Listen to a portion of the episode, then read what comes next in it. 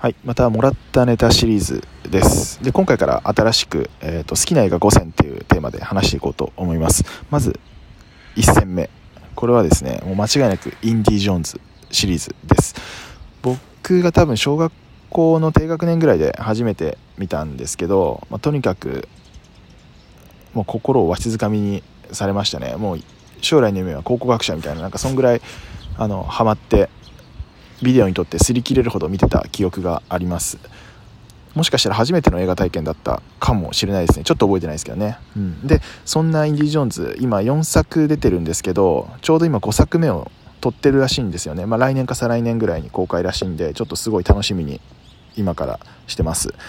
ちなみに子供の頃スピンオフみたいな感じで若かりし頃の冒険っていうドラマがあったんですよ、まあ、今ちょっと探しても